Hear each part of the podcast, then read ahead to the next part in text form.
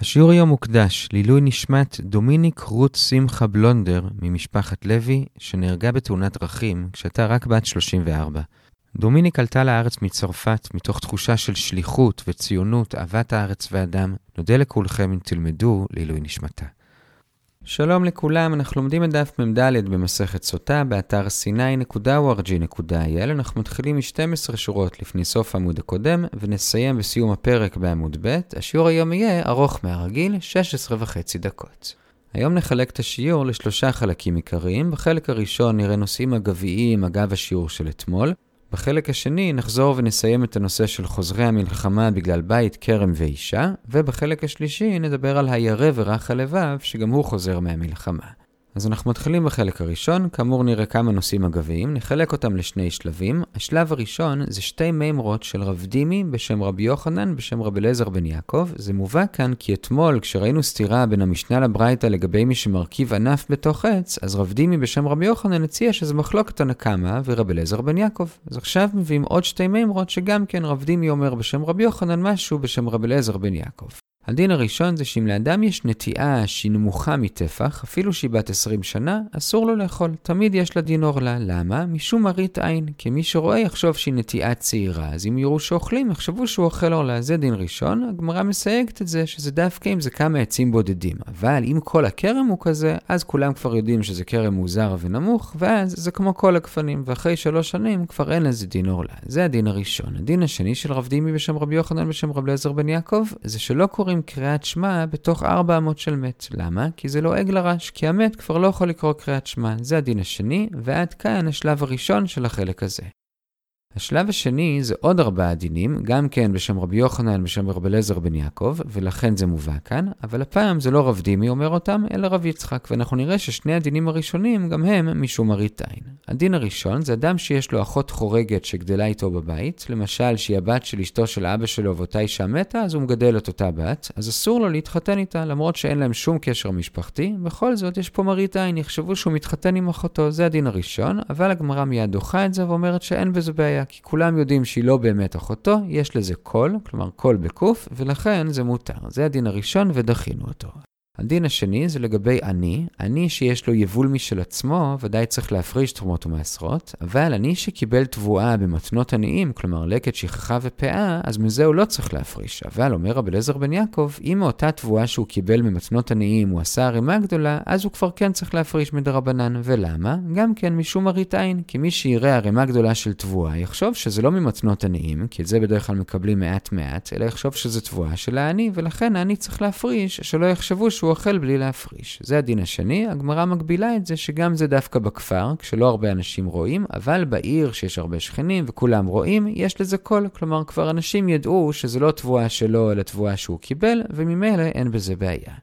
הדין השלישי זה שרבנן לא גזרו על כלאי זרעים בגפנים נמוכים. כלומר, יש איסור לזרוע זרעים ביחד עם גפנים, זה נקרא כלאי זרעים, ויש מחלוקת בגמרא במנחות באיזה זרעים מדובר. לפי רש"י רב אליעזר בן יעקב סובר כמו הדעה שם, שזה רק בזרעים מאוד מסוימים, ואילו בכל שאר הזרעים זה רק איסור דרבנן, ועל זה אומר רב אליעזר בן יעקב, שבאותם זרעים שזה איסור דרבנן, רבנן גזרו רק עם עצי גפן רגילים. אבל עצי גפן מאוד נמוכים, כלומר פחות מטפח, זה דבר לא מצוי, ועל זה לא גזרו. עכשיו זה נכון רק שחלק מהעצים כאלה, אבל אם כל הכרם הוא כזה, אז על זה הם כן גזרו. זה הדין השלישי.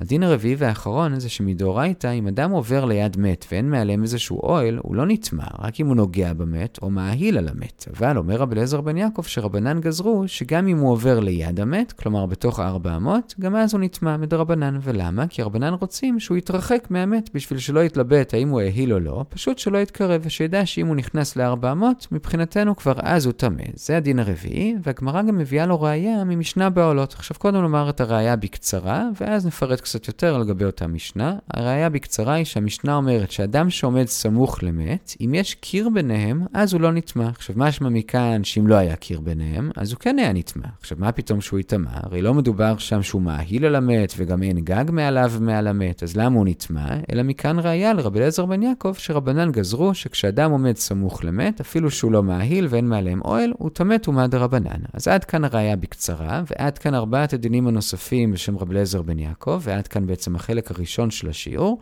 אבל עכשיו בסוגריים נפרט קצת יותר לגבי אותה משנה בעלות בשביל שנבין מה כתוב שם, למרות שכאמור זה לא קריטי בשביל הראייה, את הראייה כבר אמרנו. המשנה שם מדברת על מצב שקוברים מתים במערות קבורה. עכשיו בואו נדמיין מערה כזאת שהיא לא נמצאת בצלע של הר, אלא יש איזושהי קרקע מישורית, ופשוט חפרנו לתוכה כלפי מטה, כלומר אנכית לאדמה, ואז חפרנו אופקית לאדמה בשביל ליצור מערה. עכשיו באזור שבו חפרנו אנכית, כלומר בפתח של המערה, חפרנו שם עוד קצת מהאדמה בשביל ליצור שם איזושהי רחבת כניסה למערה, שהיא בגובה של הקרקע של המערה. עכשיו אותה רחבה נקראת בגמרא חצר, אז מי שרוצה להיכנס למערה הוא קודם כל יורד לתוך החצר, ואז נכנס לתוך המערה, וממילא מי שעומד בתוך החצר, יש את הפתח הקטן למערה עצמה, אבל כל עוד הוא לא ממש ליד הפתח, אז בינו לבין המתים שבתוך המערה יש קיר, ויכול להיות שממש מעבר לקיר יש כוך עם מת בתוכו, כלומר בתוך דלת אמות. ועל זה אומרת המשנה, אפילו שהוא סמוך לאותו מת, בכל זאת הוא לא נטמע. למה? כי כאמור יש את הקיר של המערה בינו לבין המת, לכן הוא לא נטמע.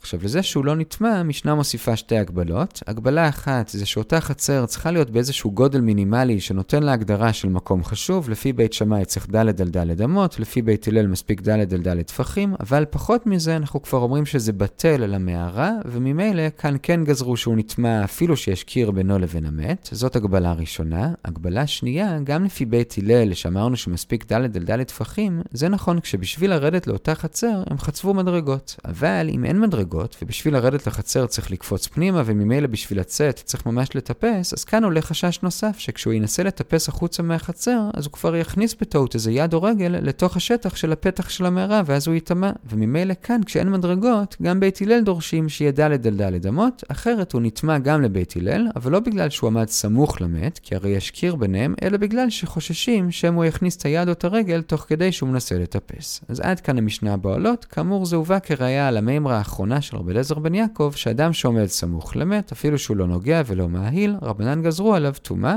כאמור, אם יש קיר ביניהם, אז הוא לא נטמע. אז בזה כאמור סיימנו את החלק הראשון של השיעור, ועכשיו ברבע העליון של מ"ד עמוד א', אנחנו עוברים לחלק השני, וכאן אנחנו שוב ממשיכים את הנושא של אורחי מלחמה, כלומר מי חוזר מהמלחמה, ואת החלק הזה נחלק לארבעה סעיפים.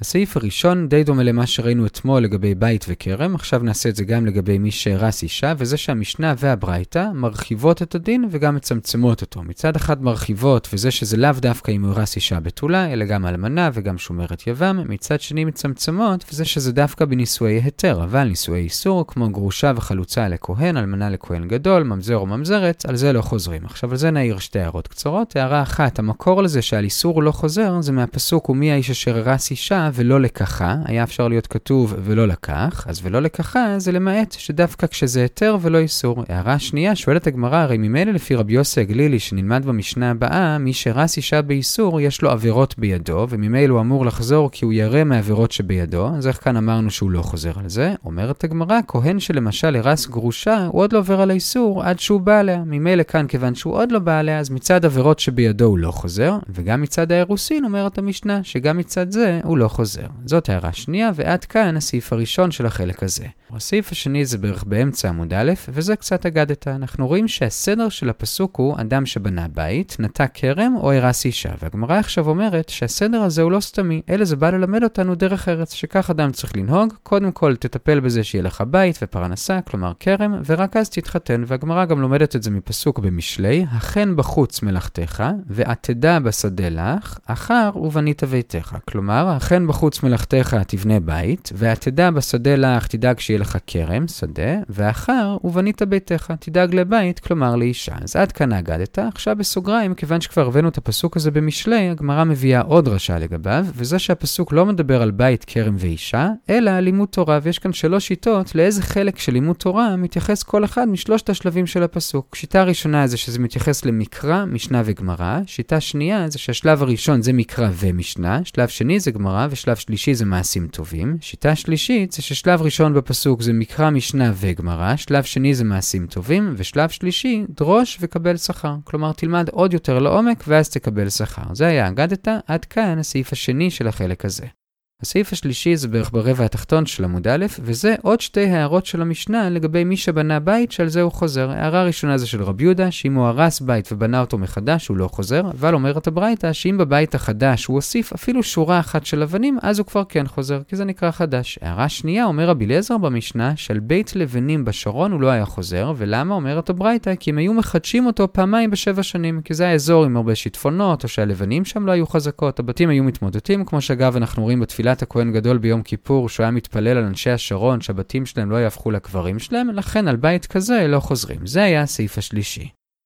הסעיף הרביעי זה לגבי הקבוצה האחרת של האנשים שהזכרנו אתמול, שלא רק שהם חוזרים מהמלחמה, אלא הם אפילו לא הולכים אליה, וזה מי שעשה את הדברים שהזכרנו, כלומר בית, כרם ואישה, אבל מימש את זה בפועל, כלומר הרס אישה, וכן עשה אותה, או שהוא בנה בית, וכן חנך אותו, נטע כרם, וכן חילל אותו, ואז יש לו שנה אחת לא לבוא בכלל למלחמה, אפילו לא לספק מים ומזון, ולגבי זה עכשיו נראה שלוש הערות. הערה ראשונה, בפסוק שמלמד את זה, זה בדברים כ"ד, כתוב כי ייקח איש אישה חדשה. מה זה חדשה? זה מלמד שאדם החזיר גרושתו, זה לא נחשב חדשה, וזה לא פוטר אותו מלבוא להילחם. אבל אם הוא התחתן עם אלמנה או גרושה של מישהו אחר, אז הוא כן נשאר בבית, כי מבחינתו היא נחשבת חדשה. זאת הערה ראשונה. הערה שנייה, כמו שכבר אמרנו, כתוב בפסוק שאותם אנשים גם לא יצא בצבא, כלומר לא נלחמים, ויותר מזה, ולא יעבור עליו לכל דבר. כלומר, הם נשארים בבית ואפילו לא עוזרים לספק מים ומזון. עכשיו, שואלת הגמרא, אם אפילו מים ומזון הם לא מספקים, למה התורה צריכה לומר לי שהם גם לא נלחמים? זה ברור. אומרת הגמרא, זה פשוט בשביל לעבור עליו בשני לאווים. כלומר, מי שנלחם עובר גם על הלאו שלא יצא בצבא, וגם על הלאו שלא יעבור עליו לכל דבר. זה היה הערה שנייה. הערה שלישית, מהמילה עליו, כלומר, ולא יעבור עליו, הגמרא מדייקת, דווקא הוא, כלומר, מי שהרס אישה וכן עשה אותה, או אותו דבר לגבי בית וכרם, הם לא הולכים בכלל. אבל הקבוצה האחרת, שעוד לא זכתה לממש, כלומר, מי שהרס אישה ועוד לא לקחה, הם, כמו שכבר אמרנו כמה פעמים, אמנם הם לא נלחמים, אבל הם כן צריכים לספק מים ומזון. זה היה הסעיף הרביעי, ועד כאן החלק השני של השיעור לגבי בית כרם ואישה.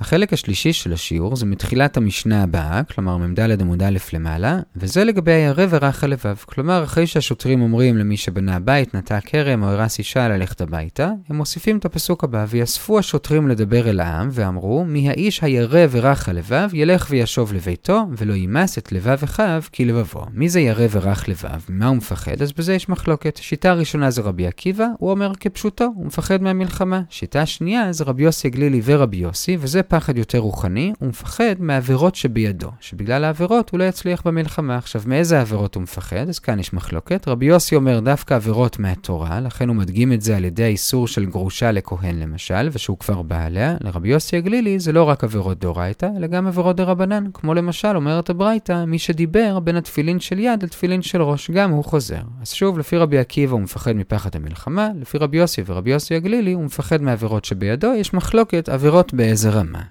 עכשיו אומרת הגמרא, גם לרבי יוסי ורבי יוסי הגלילי, שהוא חוזר בגלל עבירות שבידו, גם הם מסכימים שגם חייל שפשוט מפחד מהמלחמה, גם הוא חוזר. מאיפה הם לומדים את זה? מסוף הפסוק, כי כתוב שם, ולא יימס את לבב אחיו כלבבו, ושם ברור שמדובר בפחד כפשוטו. עכשיו הגמרא אומרת את זה לגבי ברייתא, ששם מדובר על פחד קיצוני יחסית, וזה חייל שמים שוטטים על ברכיו מרוב פחד, אז לכן הלחם מישנו אומר שהם מודים, אבל רק בפחד קיצוני. יש כאלה שחולקים והם לא דורשים דווקא פחד קיצוני, בכל אופן גם הם מודים לגבי חייל שמפחד. עד כאן החלק השלישי של השיעור לגבי הירא ורך הלבב, ואנחנו עוברים לחלק הרביעי והאחרון של השיעור, שזה מתייחס לחלק השני של אותה משנה.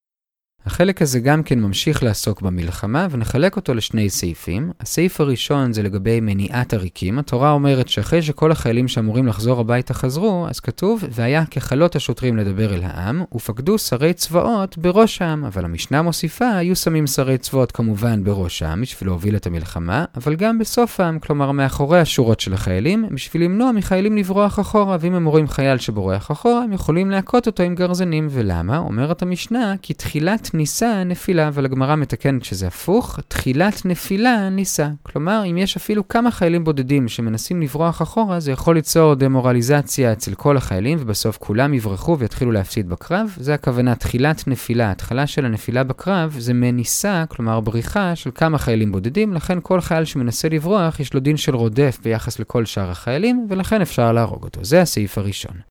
הסעיף השני זה משהו כללי לגבי כל מה שלמדנו בדפים האחרונים, וזה שכל מה שלמדנו שמי שהרס אישה ונשא אותה, וכן לגבי בית וכרם בכלל הולך למלחמה, ומי שהרס אבל עוד לא נשא, וגם לגבי בית וכרם הולך אבל חוזר הביתה, כל זה לגבי מלחמה מסוג מסוים. אבל במלחמה מסוג אחר, כולם הולכים, אפילו חתן מחדרו וכלה מחופתה. במה מדובר? אז כאן לכאורה יש מחלוקת בין רבנן לבין רבי יהודה, אבל הגמרא תסביר שאין באמת מחלוקת. רבנן אומרים שמה שדיברנו זה במלחמת רשות, אבל במלחמת מצווה, אז כולם הולכים למלחמה. רבי יהודה לעומת זאת אומר שמה שדיברנו זה במלחמת מצווה, אבל במלחמת חובה, אז כולם הולכים. אז לכאורה יש כאן מחלוקת בין רבנן לבין רבי יהודה, אבל אומר רבי יוחנן, אין כאן באמת שום מחלוקת מעשית, אלא רק מחלוקת לשונית. כלומר, רבנן אומרים שמה שדיברנו זה במלחמת רשות, אבל במלחמת מצווה כולם הולכים למלחמה, ורבי יהודה מסכים איתו, הוא רק קורא לזה במילים אחרות. כלומר, למלחמת רשות הוא קורא מלחמת מצווה, וגם הוא מודה שבזה יש כאלה שלא הולכים למלחמה, ואילו למלחמת מצווה הוא קורא מלחמת חובה, ובזה כולם הולכים. אז שוב, אין מחלוקת בין רבנן לרבי יהודה באיזה מלחמה הולכים ובאיזה לא, יש רק מחלוקת איך לקרוא לאותן מלחמות. עכשיו לגבי זה רבא מאיר שתי הערות, ובזה נסיים. הערה אחת, אומר רבא, לא רק שאין מחלוקת מעשית בין רבנן לרבי יהודה, כמו שאמרנו, אלא גם מבחינת איך לקרוא למלחמות, גם בזה ברוב המקרים גם כן אין מחלוקת. כלומר, שניהם מסכימים שמלחמת יהושע לכבוש את הארץ זה מוגדר מלחמת חובה, וכאן ודאי שכולם נלחמים. שניהם גם מסכימים שמלחמת דוד בשביל להרוויח, כלומר לקבל עוד מס, זה ודאי נקרא מלחמת רשות, וכולם מסכימים שיש חיילים שלא יוצאים. המחלוקת הלשונית ביניהם היא רק במלחמת מנע. כלומר כשיוצאים למלחמה נגד גויים, לא כי הם תקפו אותנו, אלא בשביל למנוע מהם לתקוף אותנו. במקרה כזה, לפי שניהם, ודאי שיש חיילים שחוזרים הביתה, יש רק מחלוקת איך לקרוא למלחמה כזאת. לפי חכמים זה נקרא מלחמת רשות, לפי רבי יהודה זה נקרא מלחמת מצווה. אבל כאמור, שני מסכימים שבמלחמה כזאת החיילים כן חוזרים. עד כאן הערה ראשונה. הערה שנייה אומר רבא, אם באמת מבחינה מעשית אין שום מחלוקת ביניהם, אז למה הם חולקים שלפי רבנן זה נקרא מלחמת רשות ולפי רבי יהודה מלחמת מצווה? מה הנפקא מינה של זה? הרי לפי שניהם החיילים חוזרים. אומרת הגמרא, הנפקא מינה זה רק האם יש פטור של עוסק במצווה פטור מן המצווה. כלומר, האם חייל במהלך מלחמה כזאת נקרא שהוא עוסק במצווה, ואז ממילא אם יהיה לו עוד מצווה לקיים, הוא יהיה פטור מאותה מצווה. לפי חכמים לא, זה נקרא מלחמת רשות, לפי רבי יהודה כן, זה נקרא מלחמת מצווה, ועוסק במצווה פטור מן המצווה. עד כאן לגבי סוג המלחמה, ובזה סיימנו את החלק הרביעי של השיעור, ובעזרת השם סיימנו גם את הפרק. הדרן הלך משוח מלחמה, נעצור כאן, נחזור על מה שראינו. חילקנו היום את השיעור לארבעה חלקים. בחלק הראשון ראינו כמה נושאים אגביים, חילקנו את זה לשני שלבים. בשלב הראשון ראינו עוד שתי הלכות של רב דימי בשם רבי יוחנן בשם רב לזר בן יעקב, הלכה אחת שנטייה שהיא נמוכה מטפח חייבת בעורלה כל ימיה בגלל מראית עין. הלכה שנייה זה שלא קוראים קריאת שמע בתוך ארבע אמות של מת כי זה לעג לרש. שלב שני היה הלכות של רבי יצחק בשם רבי יוחנן בשם רב לזר בן יעקב, הלכה אחת שאדם לא יתחתן עם אחותו החורגת שגדלה איתו בבית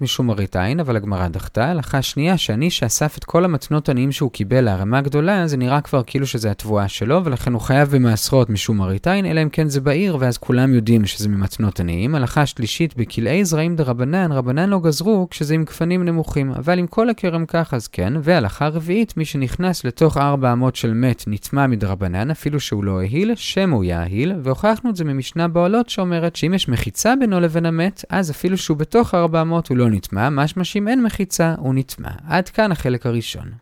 בחלק השני חזרנו שוב לנושא של מי שחוזר מהמלחמה כי הוא בנה הבית, נטע כרם או הרס אישה, ואת החלק הזה חילקנו לארבעה סעיפים. בסעיף הראשון לגבי מי שהרס אישה, למדנו שזה לאו דווקא בתולה, אלא גם אלמנה או שומרת יבם, ולמדנו שזה רק בנישואי היתר, אבל גרושה וחלוצה לכהן למשל הוא לא חוזר. המקור של זה זה מ"ולא לקחה" במקום "ולא לקח", זה בא למעט, ועל זה שאלנו איך הוא לא חוזר על נישואי איסור. הרי לפי רבי יוסי הגלילי, מי שיש לו עבירות חוזר כי הוא ירא